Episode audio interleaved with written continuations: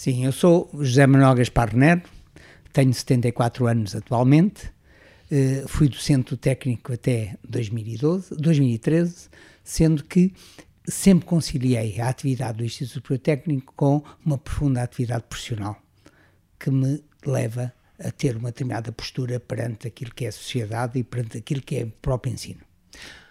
Porquê é que faz questão de dizer isso?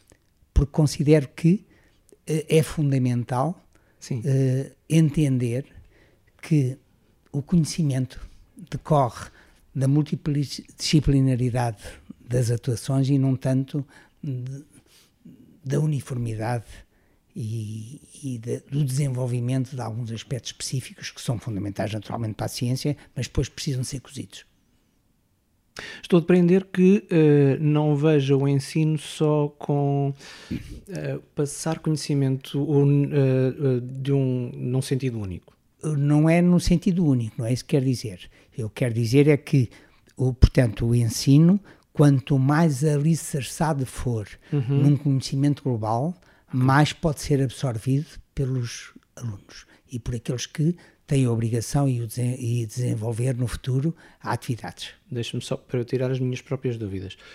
Ou seja, o que me está a dizer é, em vez de ensinar uma coisa, ensinar várias coisas. Ter não quer dizer que não possa ser uh, simultâneo em função da especificidade dos docentes, essas duas vertentes. Uhum. Mas qualquer delas é fundamental e não se pode desprezar aquela que eu referi. Professor, o que nos traz aqui é, a olho nu, um objeto que não dirá muito a muita gente. Tem mais ou menos um palmo e, mais uma vez, não dirá muito a muita gente. Só quem percebe do assunto é que uh, perceberá o que é aquilo. Mas aquilo é importante e é fascinante porque já começámos a perceber um pouco este objeto. O que é que tem de fascinante esta pequena pedra, que aparentemente é uma pedra? Certo, fui eu que a levei para o Instituto Superior Técnico, portanto, e que ofereci ao museu. Uh, isto eu julgo, não posso precisar quando, mas julgo que foi no início dos anos 90, do século findo, uh, quando um, um, aluno de mestrado meu estava a fazer um trabalho sobre a fábrica do caramujo. E, portanto, eu fui lá e, portanto, estavam essa peça degradada caída no chão e eu num dos pisos e eu trouxe-a. Portanto, corresponde àquilo que se constitui no primeiro betão armado, digamos que a peça julgo que tinha até lá um varão de aço, uhum. portanto, um betão armado produzido em Portugal. O primeiro de todos? O primeiro de todos. Porque betão, o betão já existia, portanto, o betão é, é um material que vem do tempo dos romanos em Portugal e, portanto, não é essa a questão. A questão é o betão armado. E o betão armado só pode resultar em consequência da Revolução Industrial. Porque a passivação das armaduras nos ligantes obriga a que os pHs daquela mistura rondem os 12,5. Portanto, pHs maiores que 12,5, que estão associados às cais e não sei quantos, portanto, dão origem a que haja agressividade do ligante no aço. E, portanto, não havia estabilidade. Portanto, digamos que a Revolução Industrial é a base do aparecimento do betão armado. Não só pelo fabrico dos aços de maior qualidade, como na produção de ligantes em que aparece um componente que é o silicato tricálcico, que é fundamental para os cimentos que apresentam os pHs mais elevados. E, portanto, pHs eh, mais elevados, isto é, mais controlados. Isto é, da ordem dos 12,5 que passivam as armaduras. Antes uh, desta fábrica do caramujo, uh, uh, este tipo de estruturas grandes, como é que eram construídas? Eram em alvenarias. Portanto, alvenaria de pedra, portanto, tal como muitas das construções que ainda estão presentes no Estado Novo. Portanto, nós podemos dizer que aquela é um caso específico de alguém, portanto, que era filho do, do, do fundador da fábrica do caramujo, que perante o incêndio que ocorreu na fábrica, portanto resolveu uh, absorver muitas das tecno a tecnologia da produção de betão que se desenvolvia em França e que teve origem na Alemanha, mas que o ONEBIC, que é o sistema ONEBIC, portanto, divulgou de alguma forma por, os países e por todas as zonas, ele tinha uma ação, enfim, divulgadora e técnica, eh, portanto, para fazer progredir, portanto, o seu sistema, e, portanto, este homem, portanto, resolveu eh, desenvolver, aplicar esse sistema em Portugal, porquê?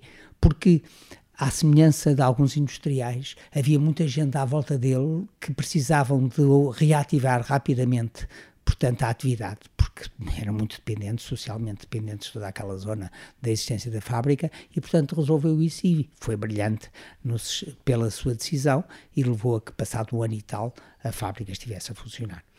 Quem é que pôs uh, este sistema em prática na fábrica, sendo que era uma prática comum no resto da Europa? Foram portugueses? Não, não foram. Com o apoio do próprio Onebic, da, empre da empresa francesa, portanto, não obstante, tivesse sido produzido com materiais nacionais. Uhum. Portanto, ou seja, aliás, vê-se o godo, portanto, o, o inerte de rio, que se vê lá no botão.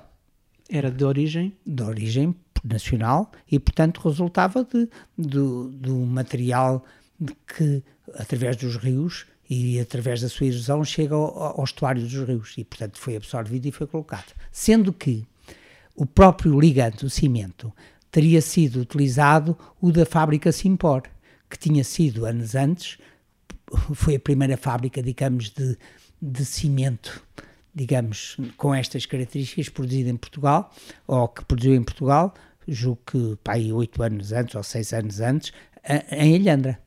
Uhum. Sendo que, já anteriormente, havia uma, uma fábrica que produzia um ligante com características que não eram iguais, mas que eram ligantes resultantes não de composições químicas, mas de eh, material natural, que foi do Cabo Mondego.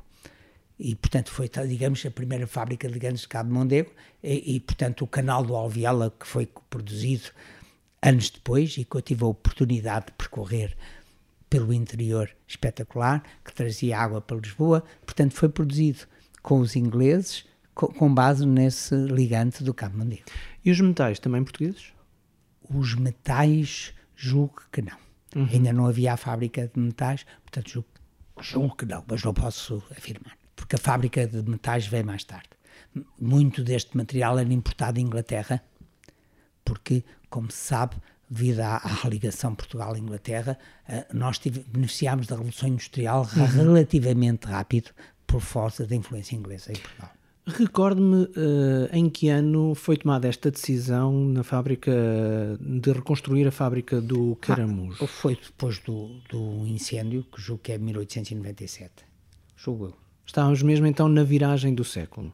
Antes da viragem do século, mas não tem nada a ver uma coisa com outra. Sim, sim, já, mas estávamos mesmo ali em cima da viragem do Digamos século. Digamos que sim. Foi um sucesso esta construção? Digamos que foi um sucesso a construção, porque muitas das construções anteriores foram muito, sobretudo as industriais, foram muito sujeitas a incêndios. Uhum. Porquê? Por causa do desenvolvimento da máquina a vapor, do aparecimento da eletricidade, das maiores temperaturas, de, enfim, da maior produtividade do sistema e, portanto, em toda a Europa e designadamente em França, portanto, também se verificou isto. E, portanto, esta viragem, portanto, da solução tecnológica, sobretudo a nível dos pavimentos de madeira, substituir por elementos que comportam muito melhor a temperatura, portanto, foi uma coisa natural. Eu diria que, que, que em Portugal é um marco por ser o primeiro, mas o, o sucesso também resulta, conforme eu comecei a dizer, da Revolução Industrial, isto é, de utilizar produção de energia a vapor em todos aqueles sistemas, em todo o sistema, e, portanto, formar uma lógica de fabrico que era diferente da artesanal que existia. Portanto, eu diria que isto, eh, a tecnologia construtiva, contribuiu, tal como o desenvolvimento tecnológico da produção, para o sucesso da fábrica. Já vamos voltar ao botão armado, eu vou só andar um pouquinho atrás no tempo. O que é que sabe da história do incêndio? Olha, da história do incêndio não sei. Ah, julgo que sei que foi uma tubagem que trazia, trazia o produto, a farinha, que, que, que portanto se deu um incêndio nessa tubagem, portanto do lançamento para a produção, desse um incêndio e depois falou pelo resto da fábrica. E foi grave? Foi gravíssimo, só ficaram as paredes exteriores. Vítimas? Que eu saiba, não tenho registros. Portanto, mas a fábrica ficou totalmente Não, inutilizada. ficou inutilizada e só um ano e meio depois praticamente é que começou a funcionar, ainda parcialmente, depois teve uma ampliação, mas pronto, aquilo que nós conhecemos hoje da fábrica já são resultado de intervenções feitas durante o século XX. Voltamos ao botão armado. Depois da construção, da reconstrução da fábrica com recurso ao botão armado, esta fábrica tornou-se um exemplo ou uh, s- a construção uh, em betão armado um, acabou por não ter a- aquilo, aquele momento na história como catalisador? Não teve, porque aquilo se constituiu um caso por iniciativa de, uma- de uma- de um particular Não fez escola então? que não fez imediatamente escola. E, portanto, o que acontece é que aquele particular, e ainda por cima numa fábrica, na Cova da Piedade, hum, portanto, levou a que aquilo constituísse um caso isolado. Agora, muito interessante, muito interessante, é que eu que lá estive, eh, portanto, nos finais do, do século XX, eh, o que é que eu achei ali? Ah, Achei que ali era o prenúncio da pré-fabricação. Ou seja, que os pilares, que as lajes e que as vivas estavam con- concebidas para que um sistema pré-fabricado se pudesse absolutamente adaptar. Ou seja, muitos anos mais tarde, portanto, o próprio sistema, a esbelteza das soluções encontradas, tem réplica na pré-fabricação. Em termos de Portugal, nós podemos dizer que o betão armado eh, nasce. Porquê? Porque a arquitetura também não tinha estas valências. E, portanto, a própria produção dos elementos eh, só vem mais tarde. E nós podemos dizer que o Capitólio, Ou o teatro? Capitólio, o Instituto Superior Técnico, Uhum. Conhecemos bem. são das primeiras obras de betão armado projetadas em Portugal. Mas estamos a falar num- em décadas depois. Vi- Boas 20, anos, décadas depois. 20 anos depois. Sendo que, por acaso, não tenho certeza do que vou dizer, mas por acaso, vi uma ponte sobre o Rio Lessa que me- de 1906, não sei se o arco, percebe, é dessa data, mas aparecia lá betão armado, em 1906. Também um caso que me parece isolado. Mas digamos que, de forma sustentada, só podemos dizer que a partir dos anos 20 e tal do século, do século XX, é que nós podemos começar a verificar a, a introdução sistemática do botão armado em Portugal. Entre uma coisa e outra, a construção continua a ser aquilo que era antes? Digamos que eh, nunca foi exatamente como antes. O que acontece é que nós tivemos um período eh, nessa fase que marcou, que foi o período gaioleiro. Certo. o período gaioleiro que decorre também da Revolução Industrial, da introdução do aço. E, portanto, o que acontece? Enquanto as construções gaioleiras resolviam os problemas, está bem?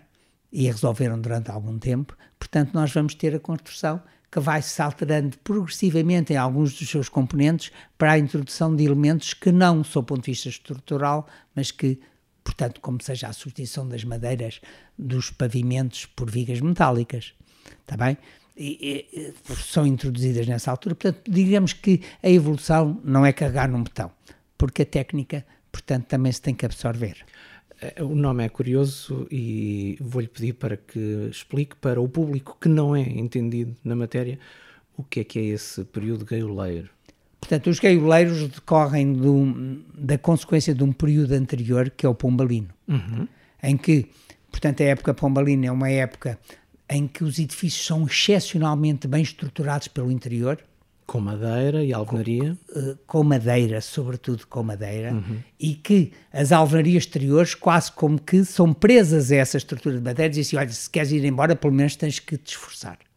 Ou seja, se houver um sismo, tu tens que vencer a ligação que a gente deixou para a, para a estrutura. E a madeira fazia uma espécie de gaiola. Ou seja, de gaiola.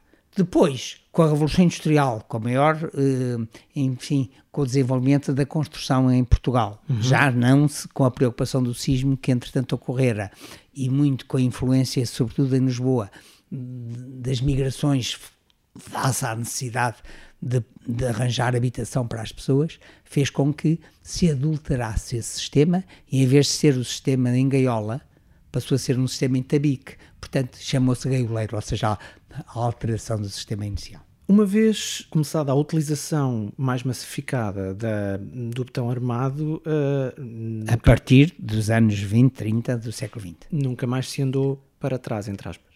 Hum, digamos que estamos a andar um bocadinho para trás, atualmente. Explique isso melhor. Portanto, ou seja, aqueles sistemas monolíticos de estruturas uh, maciças de betão, de, de fundações, pilares, lajes e vigas em botão armado, hoje está a ser, já hoje, não, já há umas décadas, está a ser substituído, sobretudo a nível de lajes, por sistemas mistos ou metálicos.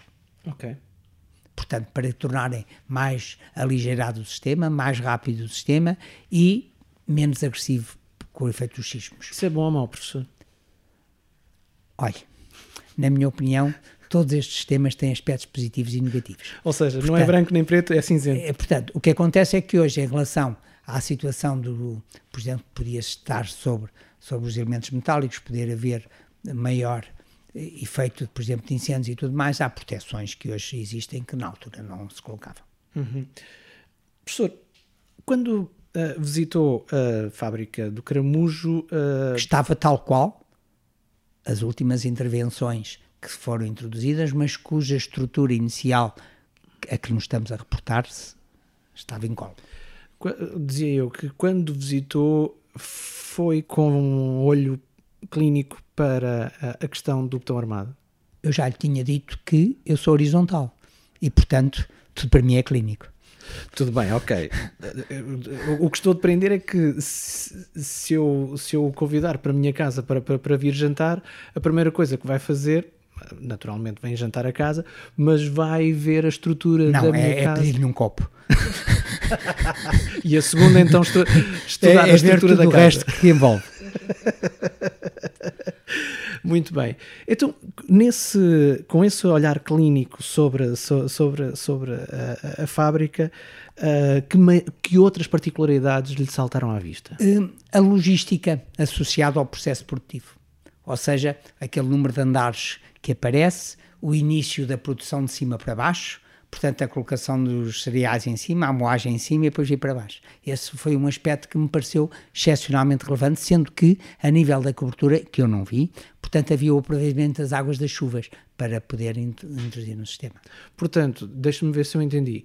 Uh, o processo começava de cima o, para baixo. O processo, o cereal era colocado lá em, em cima, cima, e depois era, era, moa, era moado e, e, saía, para, e saía farinha em baixo. Farinha em baixo, exatamente. Curioso não, tinha, não tínhamos essa indicação de todo e acho que isso é, é bastante curioso.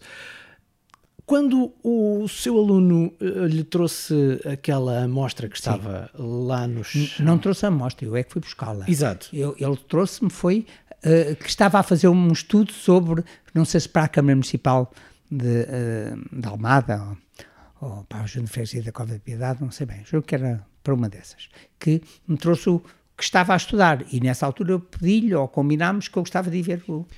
Então, posso pedir-lhe que me conte esse episódio uh, mais episódio? ou menos. Este, é, este que estamos a falar, de, de a descoberta da, da, da, da amostra. Nossa, não é a descoberta da amostra, isto é como, como disse quando vi a sua casa. Foi dentro daquilo, verifiquei que aquele aspecto era importante. Portanto, Sim. isto não é um episódio, é, é a sensibilidade. Correto, mas há um momento em que toma a decisão não, de... Não, não, não há um momento, é, é natural. É como, como está com os dois pés. Professor, uh, então uh, olhe-me, entre aspas, para a amostra de novo e o que é que então fez, Dela vejo. estudou, estudou-a depois a seguir? Não, se sabia conhecia, o que estava lá. conhecia o que estava lá, portanto vê-se lá o ligante, uhum. portanto um, o cimento, vê-se lá o godo, que essa é a particularidade, porque, por exemplo, o aluno levantava-me, ah, isto foi tudo feito pela Onebic. Não, há materiais que são locais, portanto, e que aquilo teve a rapidez para a produção por muitos materiais serem locais, designadamente o cimento e os inertes. Como lhe digo, não tenho certeza em relação ao aço. Julgo que o aço foi importado. Hum, portanto, aquilo foi um manital, foi uma coisa espetacular e, e foi um benefício para toda aquela gente social, para toda aquela gente que ficou durante um ano sem produção e sem, sem rendimentos. Portanto, analisei e, e verifiquei que eh, era um betão absolutamente compaginável com o que se veio fazer mais tarde em Portugal, portanto a tecnologia existia. A fábrica ainda existe, está lá, não está utilizada nem. Não, foi desativada. Foi desativada. Estamos a tentar perceber o que é que vai acontecer ali. Um, mas, como especialista, vou-lhe perguntar como especialista, aquela estrutura ainda é segura, ainda aguentava uma nova vida? Uh, olha, a minha opinião é que sim. Uh, é evidente que não se pode pôr assim o problema. Porque a vida decorre não só daquilo que se oferece, mas daquilo que é utilizável. Uhum. Okay. Portanto, ou seja, a vida útil de um bem tem a ver com fatores de natureza económica e não apenas de fatores de física. A de física tem a ver com aquilo que se constitui, portanto, aquilo que nós queremos deixar em termos de património. Percebe? A, a económica é outra. Portanto, como está a dizer, se é compaginável com determinada utilização, eu julgo que já será difícil. Não, não é totalmente uh, impossível. Eu posso dizer o seguinte: eu tive uma altura, eu tive ligado também um, eh, ao aproveitamento, à reabilitação dos, dos silos cerealíferos que existem por todo Portugal. Sim, sim, sim. E verifiquei que havia até universidades que gostariam de transformar aquilo em habitações. Ou seja, seccionar, sim. tornando com sistemas de elevação que tornassem habitações para os alunos. Portanto, o que é que lhe quer dizer? Quer dizer que todas estas estruturas que foram produzidas com determinada função, epá, nós temos que pensar se são ou não são passíveis de transformação. Agora, resta saber se são rentáveis ou não. E, portanto, temos que, não somos um país com recursos ilimitados, temos de discernir entre aquilo que é mais fundamental ou não, sobretudo à luz da época em que há decisão. É um edifício histórico, porque sabemos que não é. Duvido, não há dúvida que o é. Um... Sobretudo naquele corpo principal onde aparece o sistema Onebic hardcore. Considera que uh, é sabido que é um edifício histórico? Não sei se é sabido, não sei se é suficientemente divulgado, mas seja como for, é um edifício histórico. Gostava de o ver conservado? Na minha opinião, nem que fosse parcialmente, aquela zona, portanto, mais Uh, portanto, mais representativa do sistema Onebic, eu julgo que seria conveniente com, com, fim, com para, fins, uh, para fins de divulgação técnica de, e previsto uh, daquilo que foi enfim, o reflexo da Revolução Industrial em Portugal, que tem ali uma boa expressão. Com o sublinhado em ter sido o primeiro edifício em betão armado. É, com certeza, é uma das, é uma das consequências da Revolução Industrial, é a introdução do betão armado. Tem esperança em relação a isso? Ou seja, esperança não se tem. Pode ter a determinação ou não. Portanto, se houver gente com determinação, eu acho que deve ser ponderado. A decisão depois pode ser ou não esta, mas já deve ser ponderado. Já agora, só a título de curiosidade, a sua opinião já foi ouvida em relação a isso? Não, mas eu sou do Benfica, ultimamente não sou ouvido. Professor, uh, estamos mesmo a terminar. Uh, que histórias é que sabe associadas uh, à, à, à, utilização, ao início e à utilização do botão armado? Que histórias curiosas aqui em Portugal, entenda-se? que histórias curiosas é que conhece? Olha, eu, eu tenho, eu tenho uma forte ligação ao botão. Uhum. Tenho uma forte ligação ao botão porque estive no técnico e percebi-o e verifiquei que, por exemplo, no técnico existem elementos de betão que são fundamentais, outros elementos que são secundários, mas uh, depois vi toda a evolução da indústria do cimento e muito da indústria do cimento faz desenvolver o betão, ou seja, na estabilização das suas propriedades, por forma a garantir que as estruturas sejam mais duráveis. Há a questão do recobrimento dos, dos, dos betões, o recobrimento das armaduras, que só praticamente a partir dos anos 50, 60 é que se começa a colocar. Porquê? Porque as obras anteriores foram produzidas é começam a apresentar patologias. E depois estive ligado ao botão branco, que fui precursor em Portugal do botão branco.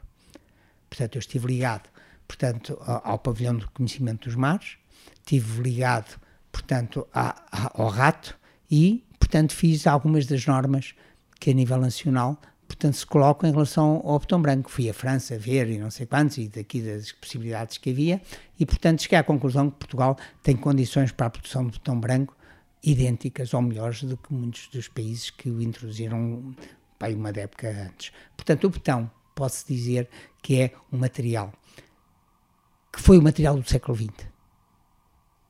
Quer queiramos, quer não. Portanto, foi um material que fez progredir a rapidez e a, os níveis de construção e a estabilidade das construções. Portanto, o betão é qualquer coisa de muito importante e, e que ainda não está em decréscimo, naturalmente, porque ainda não se considerou, embora esteja a introduzir, como eu referi há pouco, elementos secundários ou elementos de aligeiramento das estruturas por forma a beneficiar de determinado tipo de comportamentos. Eu só gostava de deixar uma coisa importante. E por isso é que eu faço, dou importância à Revolução Industrial. Isto tem a ver com o facto de se ter utilizado o carvão mineral em vez do carvão vegetal. Isto é, conseguiram-se produzir materiais a temperaturas mais elevadas que deu origem a estruturas internas compatíveis com os comportamentos que hoje existem. E mais resistentes também?